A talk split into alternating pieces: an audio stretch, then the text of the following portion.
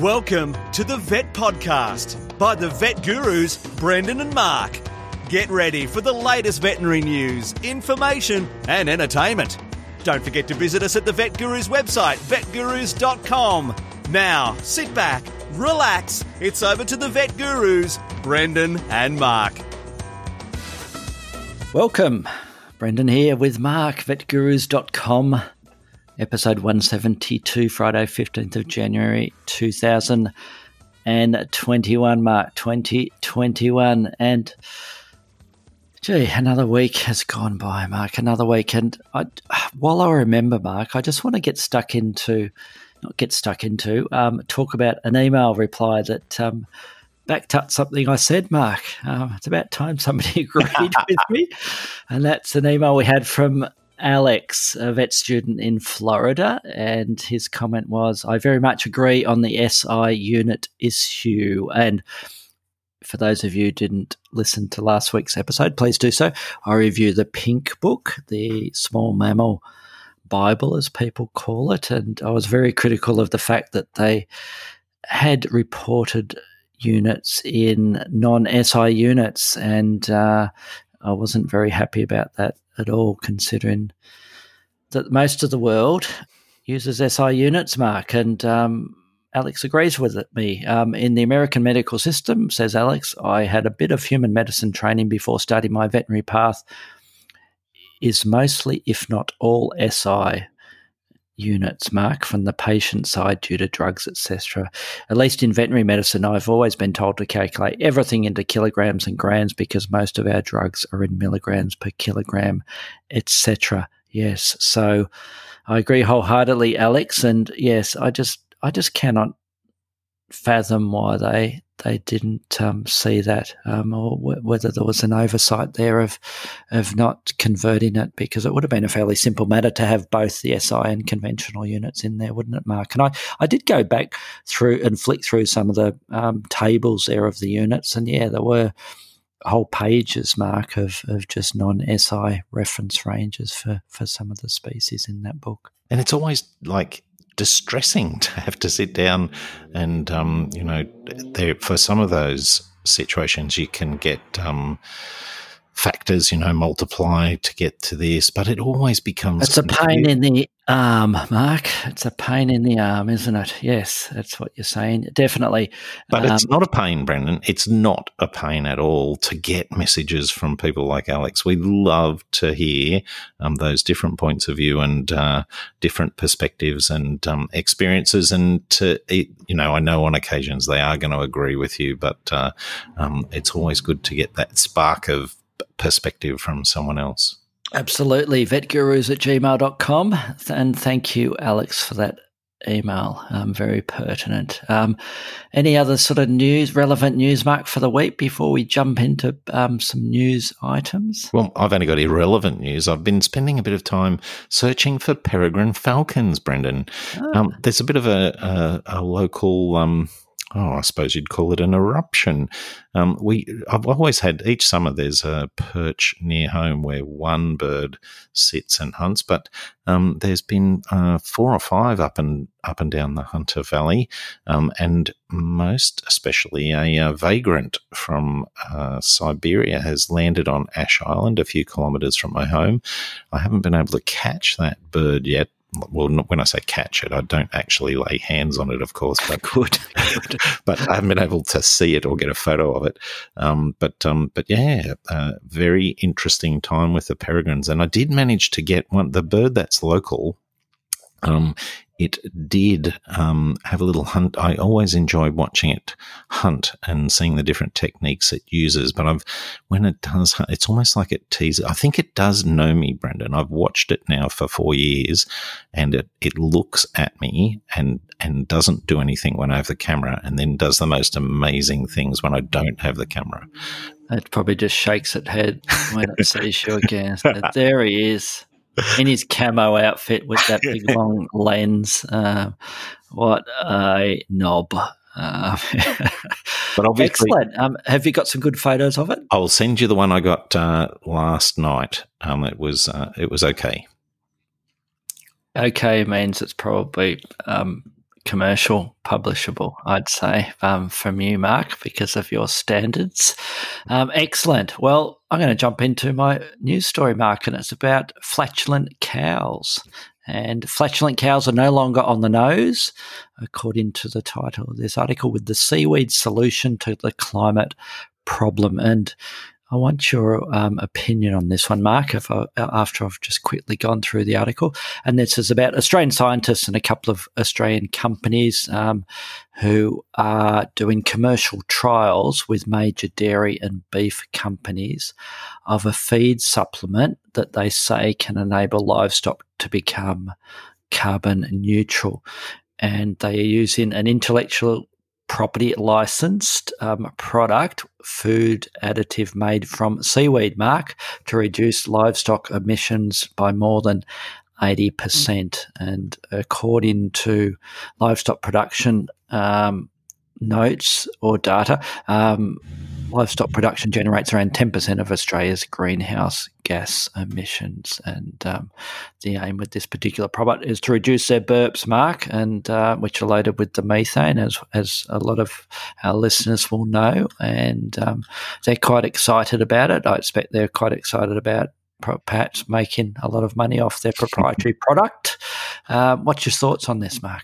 Well, I think like you, I suspect that it's a great idea. The the um the methane causes a disproportionate effect on uh, you know the the anthropogenic um, warming, and uh, and so it's an outstanding development. I worry a little bit about the um I don't know the the commercialization of this science. Like I understand there has to come a stage in a process where someone has to pay the bills.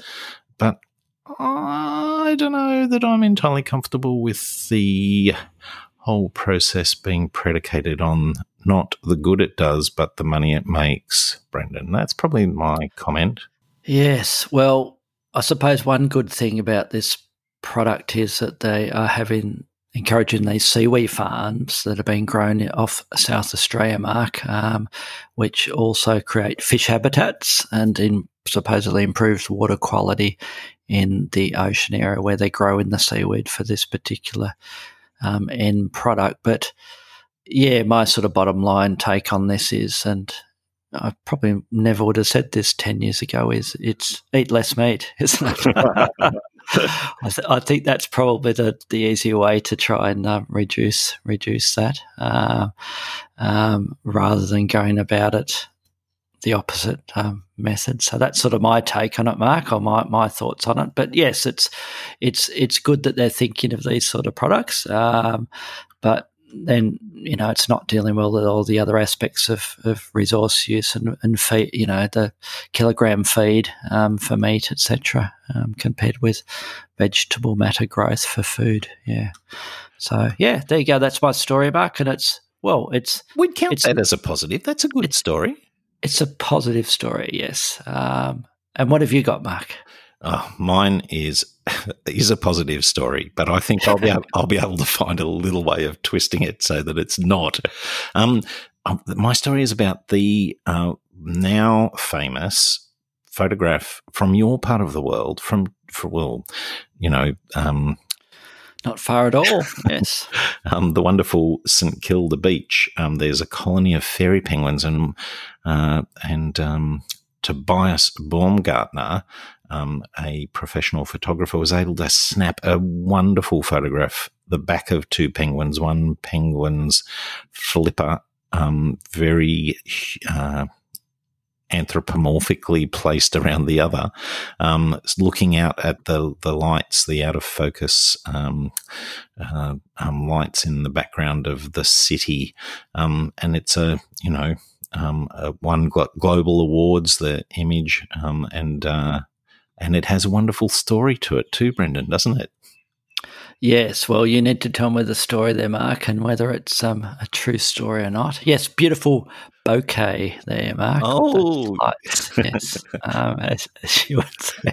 Yes. So, what's the story with it, Mark? So, so he reported what that um, the image was two fairy pen penguins standing there for hours, flipper in flipper, watching the sparkling lights. And uh, in his original post, I think he said a volunteer approached me and told me that the white one was an elderly lady who had lost her partner, and apparently so did the younger male on the left of the picture.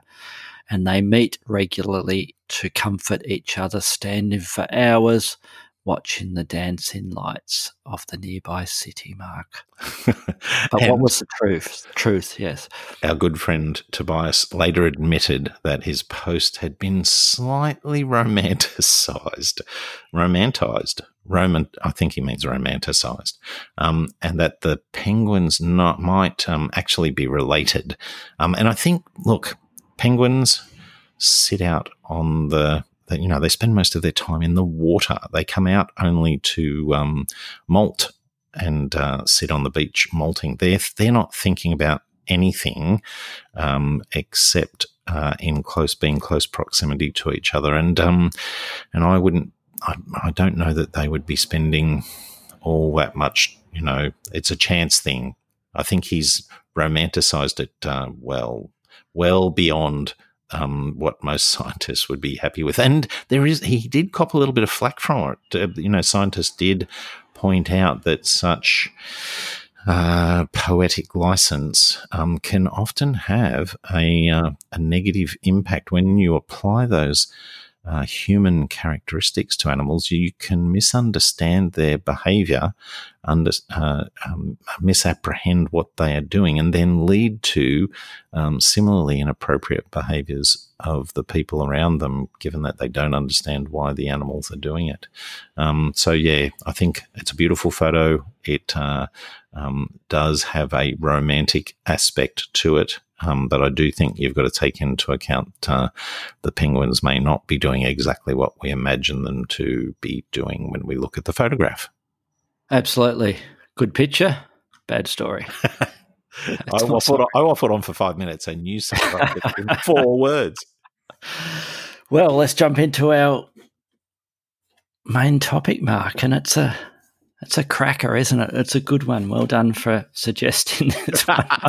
it is fatty tumours or lumps in budgerigars. And gee, why do we want to talk about this, Mark? Is it is it something that you, we commonly see in pet pet um, budgerigars, Mark? Little little lumps and bumps on them. We see it all the time, Brendan. We see it literally every day. Every day, I saw one today, um, and it is such a common thing that I think it's a good topic for us to have a yarn about. So, well, you've answered the, my first question, Mark. Is it common or not? Um, well, let's expand that a little bit more. Um, is there a particular age incidence in budgerigars that it's more common, um, as in, is it more common as they age? Um, and we'll talk about the reasons um, a little bit later. But also, is there other species of pet birds that it's very common in, or is it budgerigars that sort of have the have cornered the the market for fatty lumps? Well, certainly we see a lot of it in budgerigars, and um, and it's probably not that surprising because um, in the wild they are highly active flyers, highly energetic, flying vast distances in um, amazingly large flocks. Um, they do that murmuration thing. There's always a um, uh, excitement when the numbers build up to the level where they get murmurations. But they to do that stuff, they burn off a lot of energy, and the seeds they eat in the wild are not as generously um, uh, dosed with uh, energy rich carbohydrates and fats as the ones we give them at home. Um, so we restrict their exercise often to some something ridiculously small, maybe only 18 inches. Oh, I've gone, I've gone non SI. Um, uh, 40, 450 millimeter cubed cage.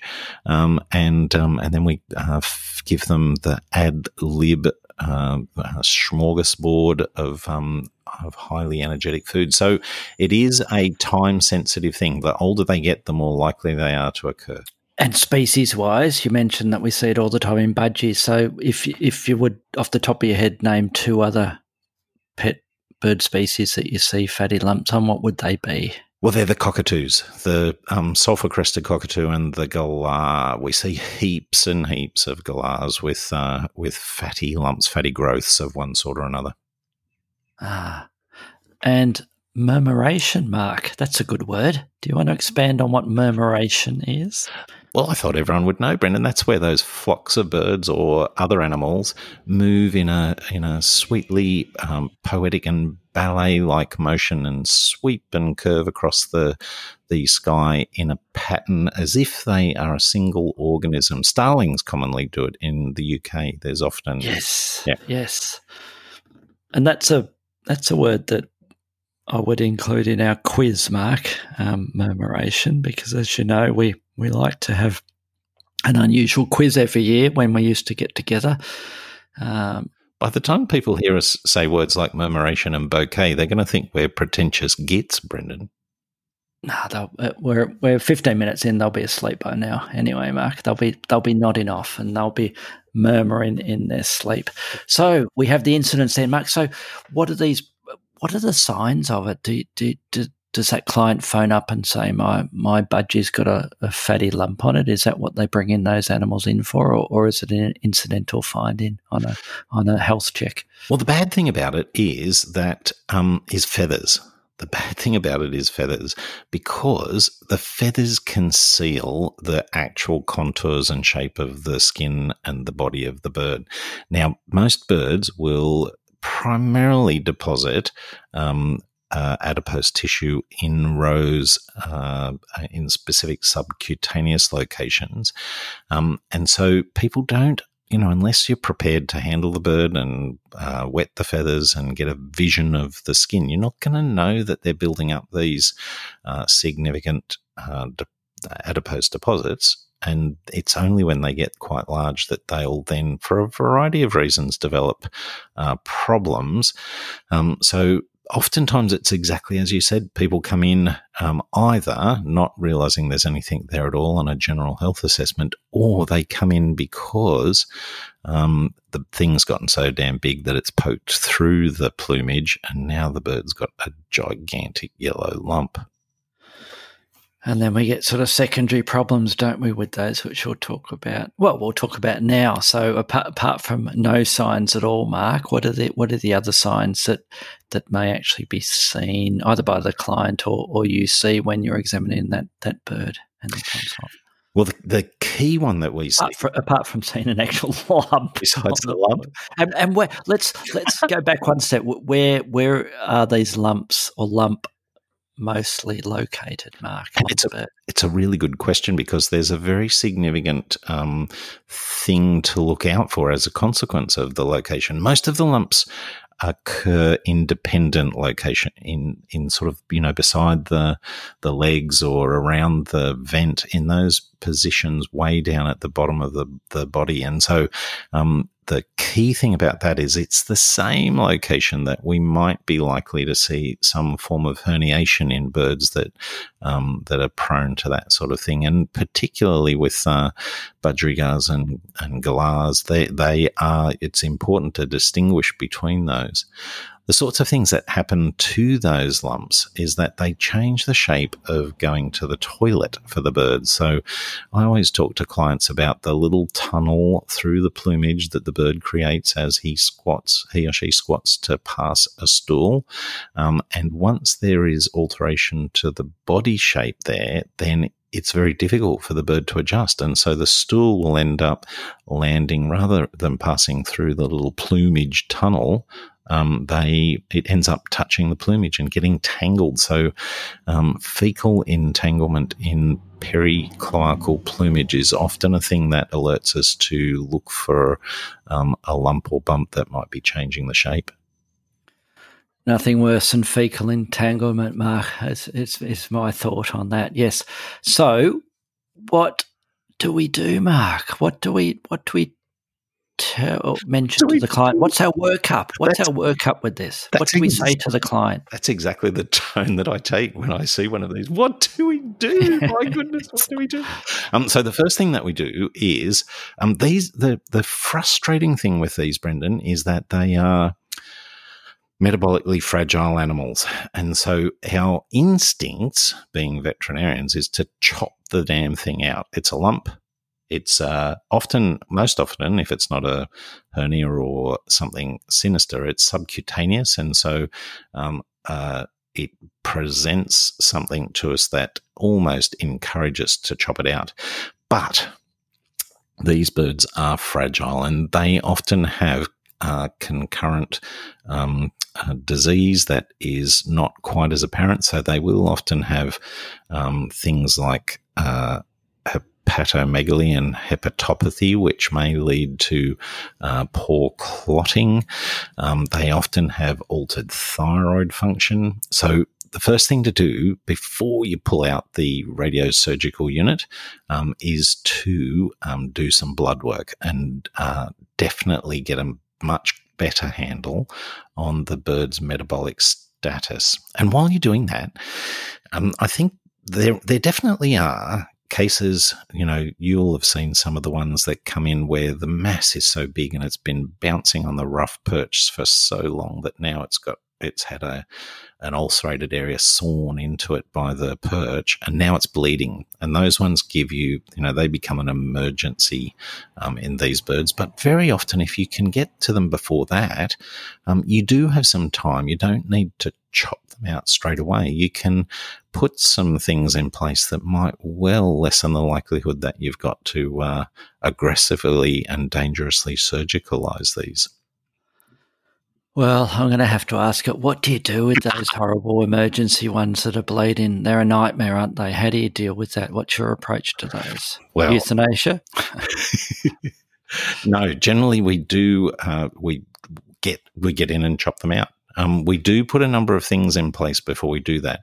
So the first one is um, uh, tr- procoagulant therapy we um, many of these birds are vitamin K, um, relatively vitamin K deficient, so um, they they fail. The faulty liver fa- fails to produce sufficient vitamin K to maintain their uh, hemostasis, and the smaller amount of vitamin K that they have is quickly exhausted. So, before going to surgery, supplementing them with vitamin K is step one. We also use uh, varzolamine tranexamic acid as a coagulant um, uh, support. Um, and two other things we always have these birds on fluids because blood pressure can be a problem.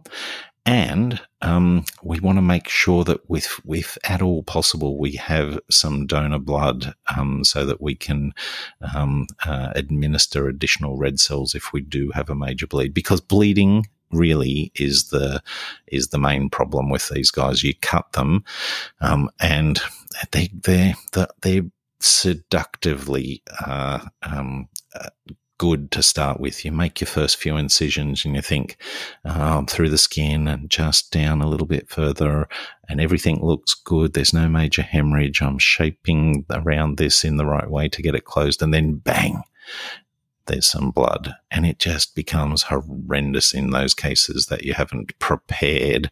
Um, and it often is the reason that the birds don't survive. They're the ones you refer to Dr. Mark, I think. Those ones, right? Okay, so the ones that aren't bleeding, Mark. So, what's our approach? You sort of hinted at, at, at, the way we deal with these, and I think it's time is is your friend, isn't it? Time is your friend, and you, and I think that's exactly right. And it harkens back to so many of the discussions we have about our avian exotic uh, patients. It's uh, managing the husbandry. We want to change the diet. We want the birds to do things. We want them to forage. We want behavioral enrichment. We want to train them to do things. Um, we change them from the high energy all seed diet, um, and we'll probably use the seed still, but uh, probably select a, a, seed mix that has less fatty seeds in it. Um, there's a number of formulated diets that uh, are available now, and supplementing um, the seeds with a significant proportion of those, but not putting them on a, in a bowl and just asking the bird to um, lean over and eat them. uh, setting up things so the bird has to explore and do things. So it's burning energy, um, and um, and that metabolic change can get to a point where it certainly um, changes the hemodynamics of the bird. The hemostatic mechanisms return to a better health, but also we've definitely had cases that um, that the uh, fatty lump is not, there's a lot of these that are lipomas, so they're technically tumors, uh, but there definitely are a proportion of these that are, um, are literally um, normal fat that's pro, you know, fallen, torn, whatever, in a different way. And they're still uh, able to be managed by the body's own metabolism. So as the body uh, goes into negative energy balance because we're exercising them more, they can actually shrink, Brendan. You can actually get some of these lumps to go down, which makes you the hero.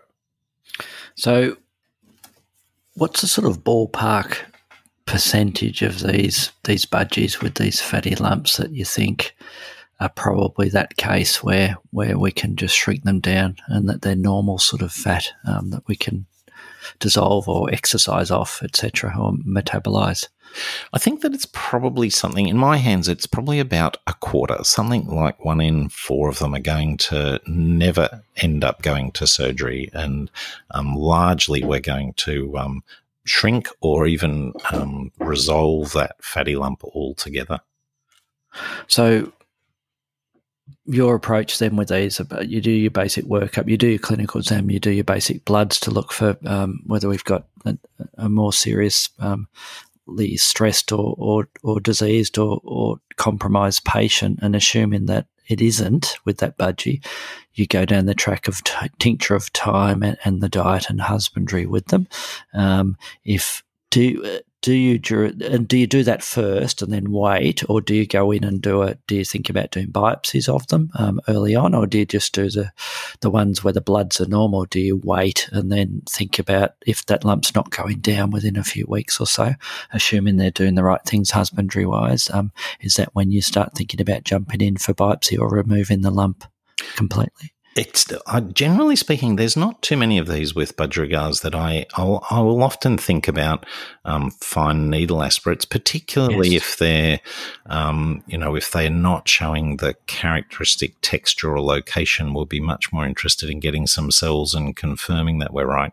We're probably very rarely doing um, you know wedge or um, minimum uh, you know any excision biopsy. We're trying to take the whole thing out once we knock the bird out and we get into a position of of taking some samples. We we push to take the whole thing out.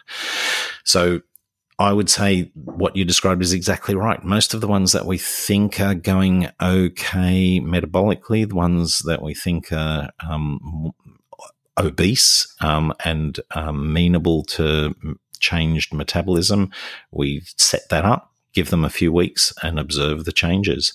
Um, and if they're, you know, the ones that uh, don't follow a pattern of recovery or they seem to progress, um, uh, we're probably trying, you know, there's, if I look across the large number of cases that we do this to, the time that we do a fine needle aspirate actually varies um, depending on, you know, the, the initial presentation or the progress um, in response to treatment. So I wouldn't say there's like a unique time where we go, okay, we always do the FNA right now. Yep. Any other little tips about you mentioned those bleeding ones and, and doing the actual surgery? Any other sort of tips or techniques for removing that lump? I mean, is, is there, say, if that lump did decrease by 20 25%, 50% or so, do you just tend to leave it then um, because you've got probably a healthier bird generally as well, and you probably do follow up bloods that that perhaps may show some improvement with any abnormal blood values as well. Um, do you just leave them, or is your aim always trying to remove that lump completely? No, if we're confident that it's a a, a benign um, or uh, you know the skin's been stretched and the fat's been changed slightly in position, but we're getting it to shrink down so it doesn't present a, a you know a, a, something that's like to likely to ulcerate, or we've now got the bird um, defecating without staining its plumage. We're we're we're um, generally happy to wait and see um, because these surgeries, even in the perfect circumstance, entail a certain risk. Um, it is it is if we're getting them to get smaller, um, then we will just wait and watch. Um, but it's always the surgery does have a, a, couple of aspects to it that I think are important. One of the things that I really work hard to do is um, I think a lot of these um, lumps end up being there's, there's different ones. There's just excessively fat birds where the rolls of fat get into trouble. There's lipomas, benign tumors. There's um, uh, malignant um, fatty tumors but there's also um, the um, the type of growth that occurs as a reaction to necrosing fat. Um, so the birds might have a trauma, they're moderately obese, the trauma compromises the blood supply to some adipose tissue. That adipose tissue dies and the fat goes rancid in the subcutaneous space, causes a huge reaction. Um, and so those um, birds uh, we want to make sure that we don't cause, um, you know, more necrotic fat in our surgery. We want to not leave little bits of um, fat in place. So we do tend to try not just to remove the mass, um, but be very conscious of the surrounding adipose tissue and even the placement of our sutures, Brendan. I think you can trigger a repeat surgery if you're a little bit careless about the placement of your um, subcut you know subcutaneous layer create, obliterating the dead space. If that's overly tight then you can uh, cause more necrotic fat and uh, ensure that you end up with a repeat problem over the ensuing year or two. Yes and you mentioned sutures. What's what's your tip or trick with closing that surgical site for those ones where you've extracted that that mass mark um, to to try and prevent. And obviously, you're going to mention analgesia as part of the um, trying to keep the bird from from annoying that surgical site. But do you do intradermal? Do you do, use tissue glue as a routine? Do you use simple interrupted, non-absorbable, absorbable? What do you use? Well, we're generally using very, very fine um, single. I, I use. It's an interesting thing at our hospital because I tend to use single interrupted sutures, um, and uh, we're using um, absorbable monofilament sutures, um, and um, and of course, the whole point for me in using those single interrupted sutures, once I get once I've closed some dead space, I just seem to be able to f- uh, neutralize the tensions more easily when I'm operating on a st- suture by suture um, process. If I've got to do a continuous suture, um, then I st- often find in my hands I get um, little tight spots or there's extra tension at a particular point.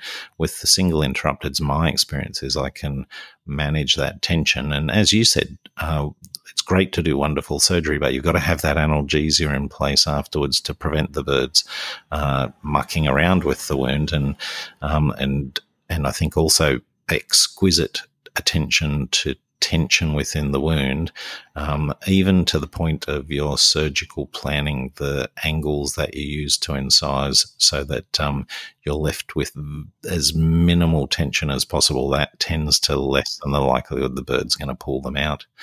yes. those, those sutures, interestingly enough, while they will use absorbable sutures, they often don't absorb. The, the skin and subcutaneous tissue of birds um, is not particularly effective at uh, um, processing those absorbable sutures. And so we will often find more than once I've found a suture a year down the track just sitting there in the in the plumage as we examine the surgical site at a regular health check.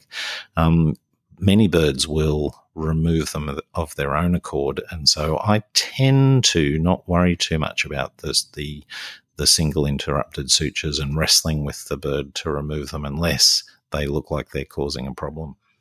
Yes. Two quick questions, Mark, before we close. One, recurrence. What do you think will happen or what does happen if those owners slacken off and they go back to the bad diet and husbandry for that bird, does that lump come back bigger and better than before, or does it only partially come back? Is it is it um, worse or not if um, they relapse? I do think there's a little bit of a funnel effect here that once the bird has been down that pathway, and particularly if they've had surgery, um, I think the circumstances make it much more likely that they will relapse if the owners are a bit, um, you know, if their circumstances change and they can't keep up the the um, uh, the the the husbandry the the foraging, the support um, with environmental enrichment, the energy balance management. If they if that doesn't happen, they definitely recur.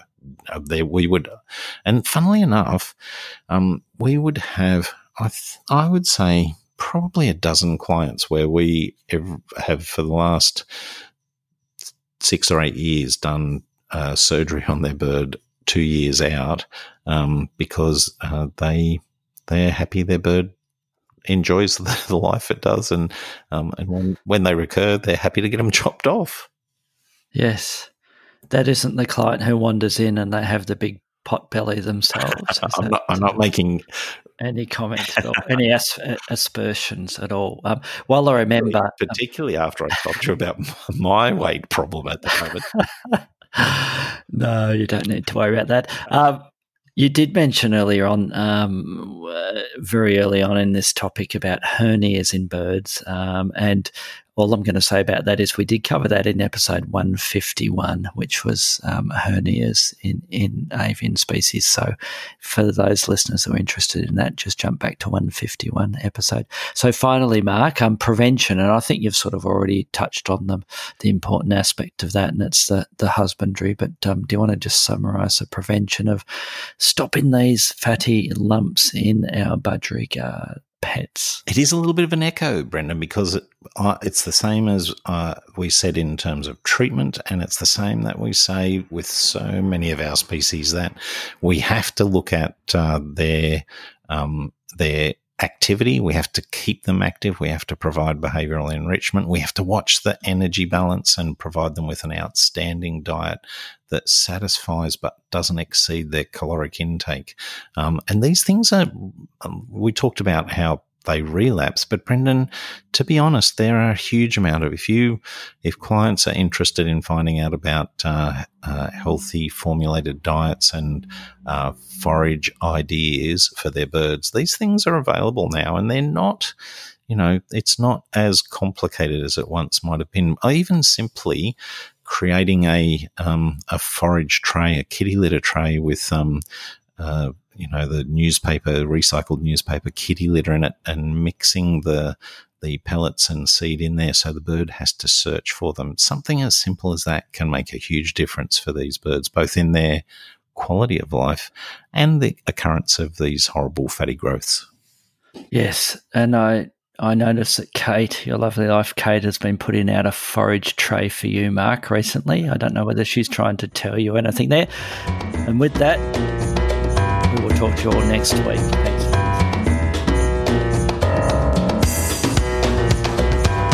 Thanks for listening to the Vet Podcast by the Vet Gurus. Don't forget to visit us at the website vetgurus.com, where you can subscribe, view show notes, listen to previous episodes, and more. You can contact us via email at vetgurus at gmail.com to ask a question or just say hi. Thanks again, and see you next time.